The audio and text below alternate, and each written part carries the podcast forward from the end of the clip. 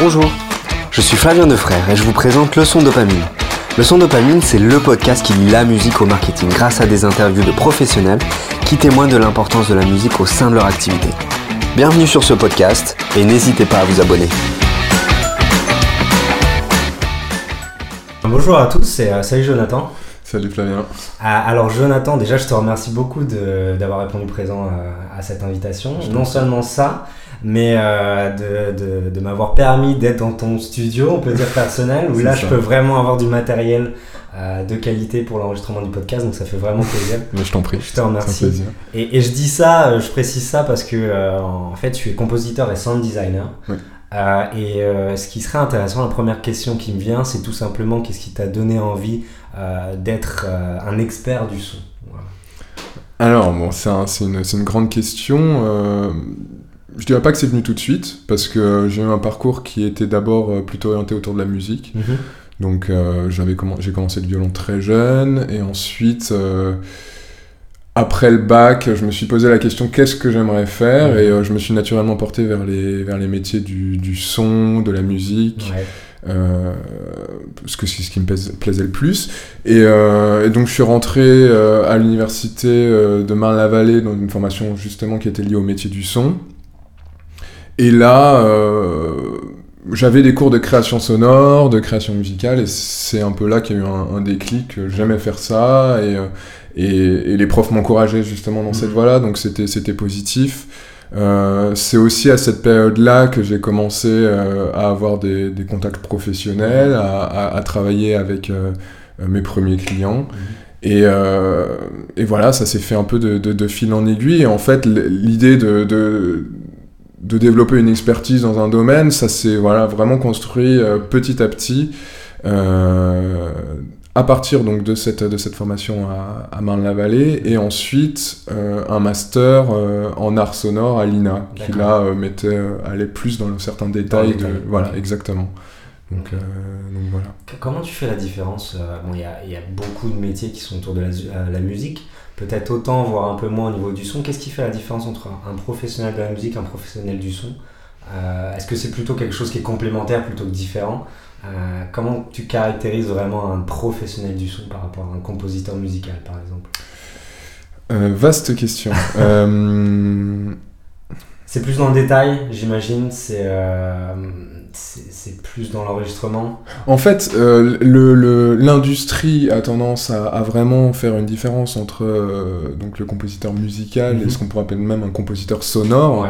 Euh, ce qui se passe, c'est que dans le travail au quotidien, euh, ça, ça- ça peut avoir tendance à se, Mais à se mêler. Mhm. Euh, maintenant, ce que je dirais, c'est qu'en général, le sound designer, euh, le créateur sonore, il travaille avec la matière sonore. C'est, Ouais. c'est- le microphone, c'est son instrument, en fait. Et c'est ce qui peut-être différencie plus Mhm. euh, du compositeur qui va euh, écrire la musique sur des instruments déjà formés, un piano, un violon ou des synthétiseurs, ce qu'on peut imaginer.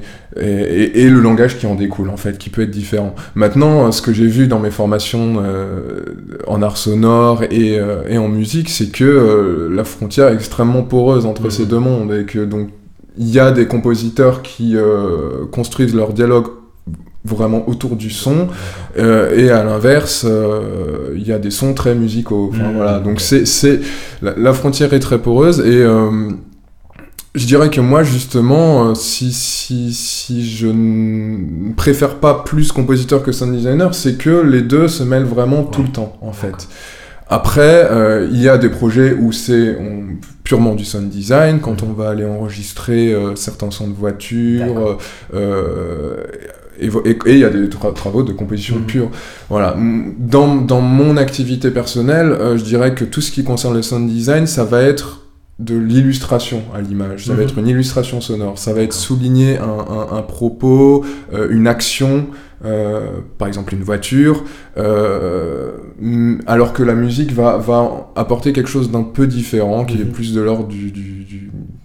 De l'émotionnel, de, de- d'un, discours un peu sous-jacent. Voilà, le sound design est plus, plus Peut-être plus fonctionnel que la musique, Voilà. plus. Voilà, de, ça c'est, c'est la base du, du- propos. Et après, bien sûr, en fonction des projets, ça, ça peut Ça- plus ou moins se- s'entremêler. Voilà, Ok. ouais, ouais, c'est ça.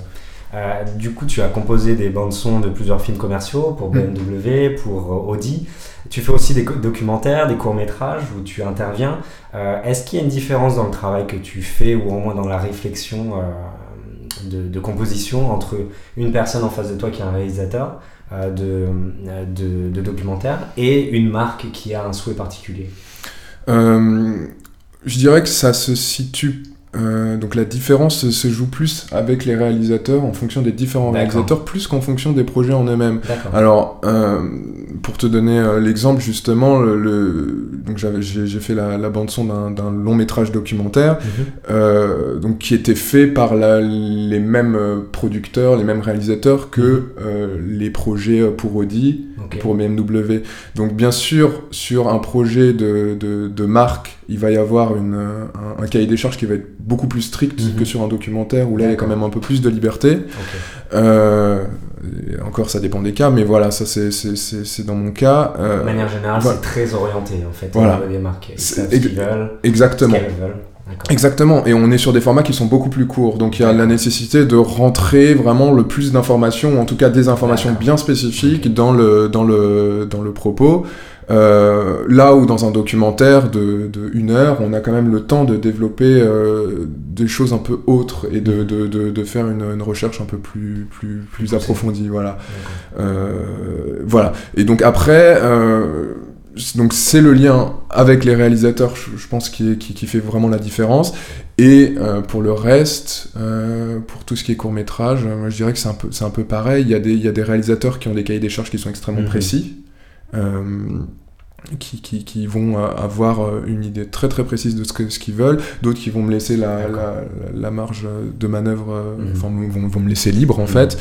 Euh, ça dépend, et puis ça dépend aussi de, de- de- de- depuis combien de temps je travaille avec ces personnes-là, et, euh, et voilà, en fait, c'est Mhm. les affinités que je peux, je peux avoir avec, avec ces C'est pas forcément parce qu'il y a une marque qui est en face de toi que tu dois prendre en compte différentes choses par rapport à une, comp- à- à une composition musicale pour un documentaire où là tu dois passer, tu dois réfléchir à autre chose. Ça dépend de la personne. Ça, ça dépend, et effectivement, et puis en plus, euh, moi en tant que, que ce soit en tant que compositeur, en tant que sound designer, j'ai quand même l'intermédiaire du réalisateur, et Mhm. ensuite, il y a la marque, c'est-à-dire que Ouais. j'ai pas euh, un, un- T'as un pas de dialogue directement avec euh, BMW ou Audi. C'est le, le réalisateur qui va me traduire en fait la demande en fonction de euh, la relation que j'ai avec lui, de Mhm. ce qu'il sait, de comment je travaille, comment lui travaille. C'est euh, ça se joue plus donc entre le réalisateur et, et moi. Plutôt euh, qu'à la marque. tout. Voilà. Après, ça m'est arrivé sur des sur d'autres projets d'avoir affaire directement au client. Et Mhm. là, bon, c'est c'est très variable, mais le le- l'enjeu c'est de, toute façon respecter un cahier des charges. Mhm. Euh, et après, en fonction des clients, il y a plus ou moins de liberté. et, euh, Mhm. bon, ça, se- Et justement, peut-être ça t'est pas arrivé si souvent que ça, mais quand tu étais face à une marque, est-ce que euh, ils ont plutôt une demande qui est du genre euh, euh, on a besoin d'une musique, fais-nous musique, point. Ou alors c'est on a besoin d'une musique qui fasse ou du- d'un son qui fasse ressentir ça parce qu'on veut faire, on veut mettre en évidence ce sentiment-là, cette émotion-là. Quelque chose de plus poussé peut-être, ce qui signifie que la marque a une expertise sur ce qu'elle veut. Euh, VS, euh, bah, on veut juste en fait une musique à, notre film. En fait, on a fait l'image, t'as t'as juste à t'occuper de ça. Ben, en général, euh, dans mon expérience, la marque ne se dira jamais, en, tout cas, elle va pas aller vers un compositeur pour lui dire fais-nous juste une musique, parce que Mhm. dans ce cas-là, ils vont se servir dans des banques de, de, Exact. de musique. Ouais. En général, ils, veulent une ils ont une idée quand même relativement précise de ce Mhm. qu'ils veulent. Après, ça, ne, ça ne présage rien de, des libertés que moi je pourrais avoir par la suite, c'est-à-dire que je peux tout à fait faire des propositions, je peux tout à fait... euh, puis en général, c'est comme ça que ça se passe, Mhm. c'est rarement du premier coup que, que, le, le- que je touche le, exactement ce qu'ils veulent. Et puis leur pensée de abstraite de ce qu'ils veulent est très différente ensuite de Mhm. euh, après plusieurs propositions ce que ce que le résultat final Mhm. en fait ça eux leur pensée évolue avec euh, avec moi en fait donc euh, c'est moi aussi qui vais leur dire que voilà il y a certaines choses qui vont pas forcément bien marcher ou alors les accompagner dans, dans, dans, ce qu'ils veulent parce que leur idée est déjà bien bien construite en fait c'est euh, mais non en général si on fait appel à un compositeur à, l'expertise d'un compositeur ou d'un sound designer c'est parce qu'on a envie de mettre quelque chose en place qui n'est pas anecdotique en Et on sait de quoi on parle, donc clairement, Voilà. euh, c'est pas, Voilà. c'est pas une commande, si je peux dire de manière assez brute. Quoi. C'est, c'est plus, euh, on, on a, on a besoin d'une personne experte. Oui, oui, oui, oui, c'est le but. Et puis le, le, le, le compositeur, ça s'arrête pas simplement à, Mhm. à composer, mais c'est aussi conseiller. et, euh, Mhm. Il y a en fait un énorme travail de discussion qui doit être fait en amont, de, de, recherche, d'accompagnement Mhm. aussi, parce que euh, même si les marques ont une idée de ce qu'elles veulent, elles savent pas forcément comment le mettre en, en pratique. Et ça, c'est notre travail. Et, et, euh, que ce soit sur le son ou la musique, c'est euh, c'est ce qui va être déterminant en fait. Euh, de, bien jouer. Il y, a, il y a un énorme rôle de communication en fait Mhm. euh, quand on est compositeur, d'écoute, de c'est Mhm. presque, je dirais, la, la majeure partie du, du- du métier en fait. Mhm. La composition en elle-même, euh, en ce qui me concerne, prend peu de temps par rapport à tous les échanges, tous les, les- toutes les discussions qu'on peut, qu'on peut avoir en fait. C'est- C'est euh, ouais, Ça prend du temps. Ouais, sûr. ça, ça prend du temps, ça prend du temps d'écoute, de, de, de, de- de conseils et euh, Qu'est-ce que tu penses de. euh, ah, je pense, euh, sans trop m'avancer, que les trois quarts des publicités c'est de la synchro, euh, synchronisation. Qu'est-ce que tu en penses, toi qui, quand même, a une expertise métier, qui fait de la composition unique pour une marque ou pour différentes choses Qu'est-ce que tu penses justement de cette, euh, de, de cette, euh, de la synchronisation en elle-même vs euh, ce que tu pourrais faire pour une marque euh, pour la, pour la promouvoir de manière un peu plus naturelle et unique? Euh, je pense que c'est. euh, Encore une fois, ça dépend. C'est-à-dire que pour moi, il y a des, y a des, des, des synchros, euh, c'est-à-dire moi, il y a des musiques qui peuvent être des musiques déjà préexistantes collées sur des, sur des publicités, ça marche. Ouais. L'idée, c'est que ça fonctionne à la fin. C'est pas que euh, c'est pas forcément qu'il y ait une musique originale, c'est que ça Mhm. fonctionne. Et je pense qu'il y en a qui fonctionnent très bien avec des musiques préexistantes. Euh, combien de pubs de parfum euh, fonctionnent super bien avec des Mhm. musiques classiques C'est pas c'est pas un, un problème en soi. Mm. Parfois, ça- on peut on peut on peut questionner le choix de la musique Mhm. sur certaines publicités. on peut, mais bien souvent. Euh, on, peut, on pourrait croire que c'est un rapport peut-être à l'argent financier, mais Ouais. euh, payer les droits d'une musique ou d'un tube, c'est- ça coûte extrêmement cher exactement. cher. Donc en, en réalité, euh, si la décision a été prise de ne pas faire appel à un compositeur, c'était peut-être pour des questions de, de, de, de, temps, Mhm. euh, parce qu'ils n'avaient pas forcément le temps de mettre en place euh, une Mhm. relation avec un compositeur, parce que c'est aussi ça qu'il faut prendre en compte quand on travaille avec un compositeur, c'est que il, il peut bosser le plus rapidement possible, ça prend quand même du temps, c'est des C'est ce que allers-retours. tu disais, Voilà. c'est les chances que tu as qui prennent du temps. et- Exactement. C'est pas la composition en elle-même. Ça, Mhm. ça prend quelques heures, quelques jours, mais euh, c'est vraiment le fait d'échanger avec les, les- d'avoir les retours, Mhm. les, les validations et c'est toutes les modifications qui, qui, qui, qui suivent. Euh, C'est vrai que je te lançais sur la synchro parce que euh, c'est souvent euh, la réflexion de je fais de la synchro parce que j'ai déjà l'image, j'ai déjà le film, je sais exactement ce que je vais mettre en avant en tant que marque. Il me reste plus qu'à trouver la musique. Donc là, c'est très clairement ce qu'on fait le plus, c'est que la musique passe après le processus de création. Toi, quand tu travailles, ça se passe.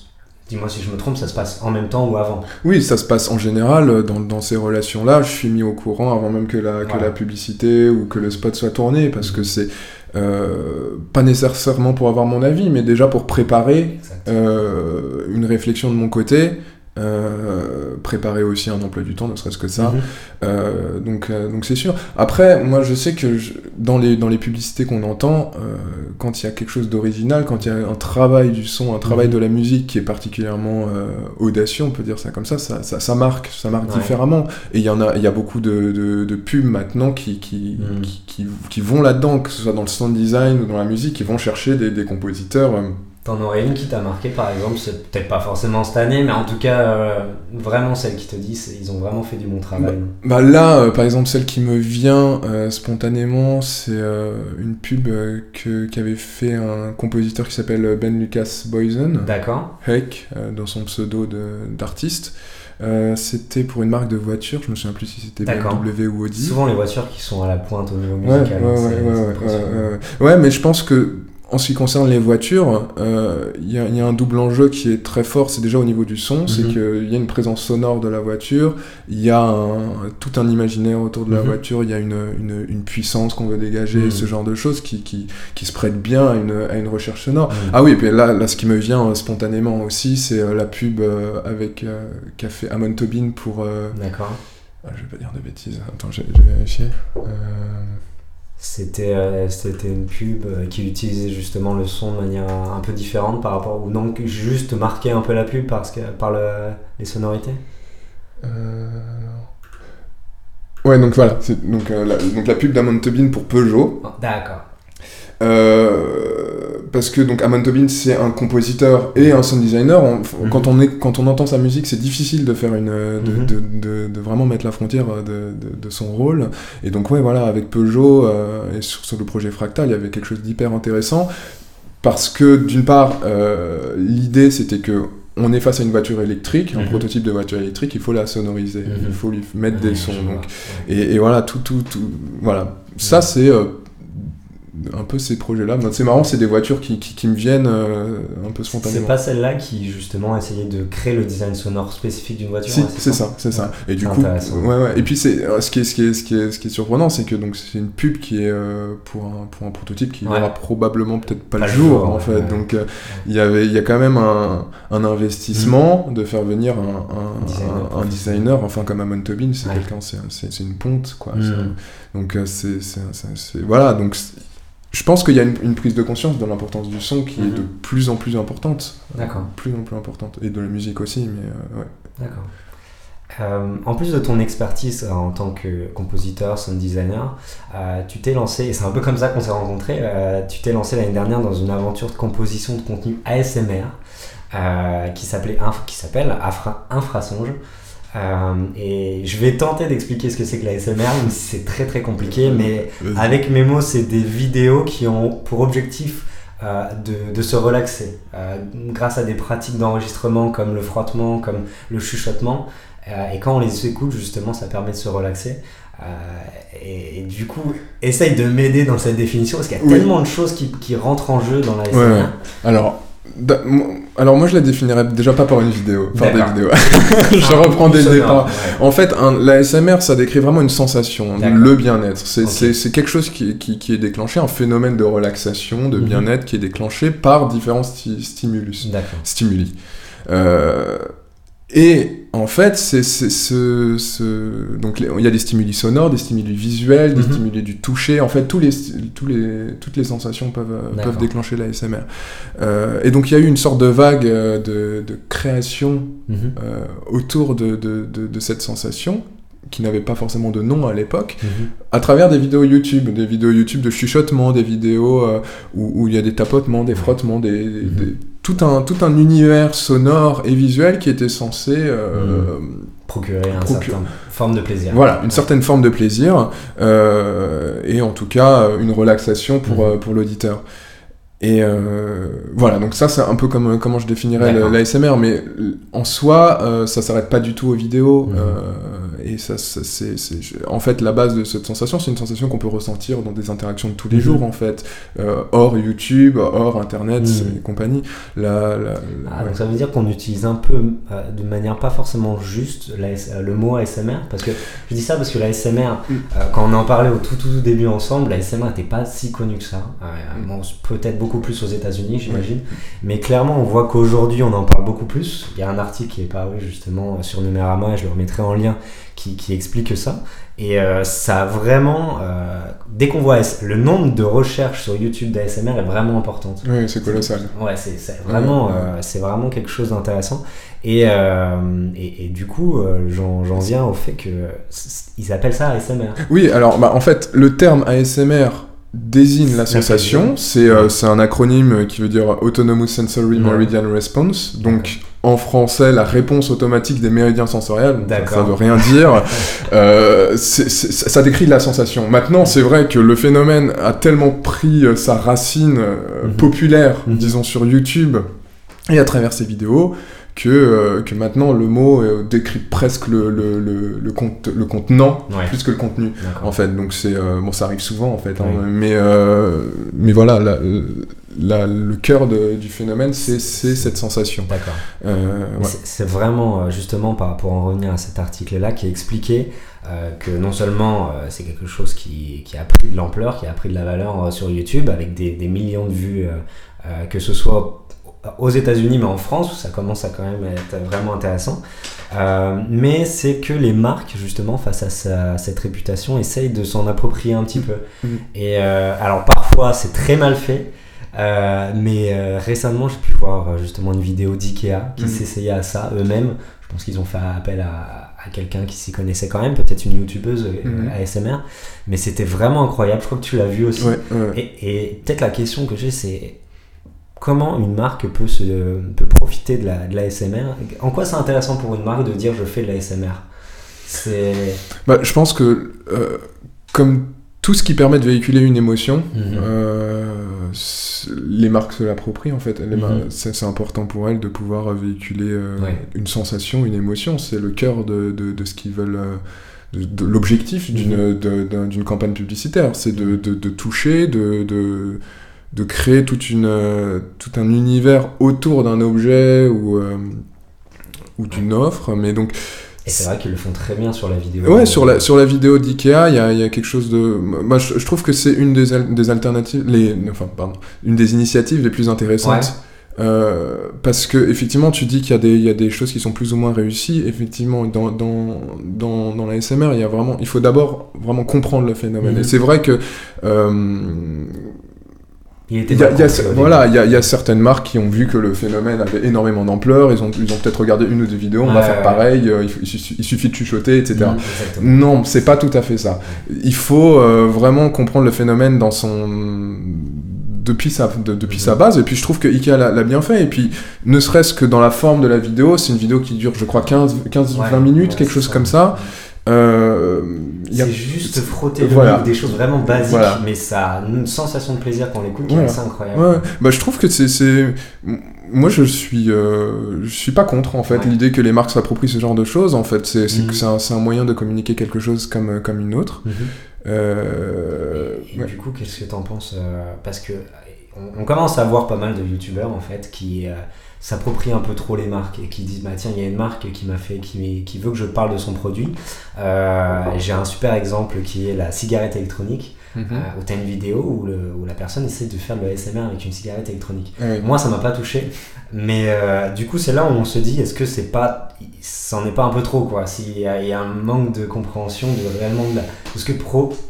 Est-ce qu'on peut vraiment dire que n'importe quel objet commercial euh, peut faire de la SMR Euh, oui et non, ça dépend du contexte. Euh, après, moi, ce, que, ce, qui me, ce qui me vient en tête là, c'est que l'idée de mettre le son ou le bien-être par le son Mhm. euh, au cœur d'une campagne de publicité, ça existe depuis longtemps. Mhm. Euh, Il y a un exemple qui me revient tout le temps, c'est euh, cette pub au cinéma euh, où tu as une femme qui mange une glace Ouais. et, et le craquement du chocolat et, Oui, et, Oui. t'entoure en fait. Et, Ouais. et ça, pour moi, c'est quelque chose qui, Mm. qui, qui, qui touche à, à Mm. la SMR, à, à ce, ce côté un peu intime du son, euh, de, Mm. cette, de ce craquement qui normalement est un peu anodin et qui est amplifié dans une salle de cinéma. Donc pour moi, ça, c'est des choses euh, qui, qui, qui, qui sont euh, implicites en fait du, Mm. du- dans, dans, dans ce langage-là. Euh, maintenant, c'est vrai que si on veut juste avoir le label euh, ASMR, euh, il faut vraiment comprendre le, le, le, le, principe. de base et, et le faire, je dirais, de façon un peu sincère, en Mhm, fait. Euh, ce, que, ce que fait très bien Ikea, du coup. Ouais, voilà, c'est ça. Euh, voilà, encore une fois, l'idée, c'est pas juste de chuchoter devant son micro. Ça, tout le monde peut le faire. Ouais. Et euh, si euh, s'il y a tellement de certaines personnes dans la communauté ASMR qui sont sorties du lot, c'est parce qu'elles ne font pas que chuchoter. C'est Mhm. parce qu'elles arrivent à communiquer quelque chose. Donc, euh, donc voilà. Le, le... Est-ce que on peut vendre tous les produits avec de l'ASMR Peut-être, Ouais. mais euh, il faut le faire dans une démarche euh, qui, est cohérente. Ouais. Ouais, voilà. Il faut, il faut, il faut comprendre ce que c'est véritablement l'ASMR. Et il y a beaucoup de, de personnes qui ne savent pas ce que c'est l'ASMR, même, je veux dire, dans les milieux euh, Mhm. de, des créateurs de, de, de- d'ASMR. Mhm. Disons que c'est, quelque chose qui est, tellement, qui, peut, qui est tellement naturel pour certains et tellement incompréhensible pour d'autres que, euh, voilà, c'est, assez difficile de, de, de comprendre. Il faut vraiment aller... euh, au, cœur du sujet. Euh, enfin, je veux dire, on peut faire le parallèle avec la musique. euh, c'est pas en jouant quelques notes sur un piano qu'on a un morceau qui va euh, porter le, le, le, le- le discours, en fait. Il faut, il faut comprendre ce qu'on fait, il faut comprendre le point de départ, où on va aller, et, et tout, tout le discours. Moi, si j'ai commencé ce projet Infrasonge, c'était justement pour, pour essayer de comprendre comment euh, tous ces sons qui entourent la SMR pouvaient aussi entrer dans un, dans un, dans un discours euh, musical ou euh, de design sonore et, euh, et justement essayer de, de, de, de faire se, se, se, mélanger un peu toutes, ces, toutes mes influences. Et, Mhm. euh, et parce que d'après moi, c'est pas si lointain en fait. Parce qu'il y a des compositeurs de musique électroacoustique qui ont utilisé un peu ces sons de frottement, de crépitement. euh, Mhm. Et, et ça n'a jamais été labellisé ASMR. Est-ce qu'on ressent de l'ASMR quand on l'écoute? Ça, c'est la question. Mais, mais voilà, les sons étaient utilisés. Mhm. Mais voilà, moi, ce que je voulais essayer, c'est de, de contextualiser ces sons dans, une, dans une optique de, euh, de relaxation, pourquoi pas, mais tout simplement de création, en Mhm. fait, et de proposer des objets qui, qui mélangent un peu ces influences-là. Euh, voilà. Ok. Mais justement, je mettrai le lien euh, de. euh, alors, tu préfères quoi? Le lien YouTube Le lien SoundCloud? Euh, YouTube, Ouais. ouais, c'est très bien. Je mettrai le lien euh, de, de ce que tu avais fait. euh, T'en avais fait, je crois, 9-10. euh, Ouais, c'est ça, 9-10, ouais, ouais, c'est ça, c'est ça. Donc, euh, vous pourrez l'écouter et vous pouvez vous rendre compte que ce qu'est la SMR. Et bah, en tout cas, je te remercie beaucoup. Je t'en prie, Et à c'est un bientôt. plaisir. Salut. Merci d'avoir écouté Leçon Dopamine, le podcast qui parle musique et marketing. Si vous avez aimé l'émission, n'hésitez pas à partager à vos amis.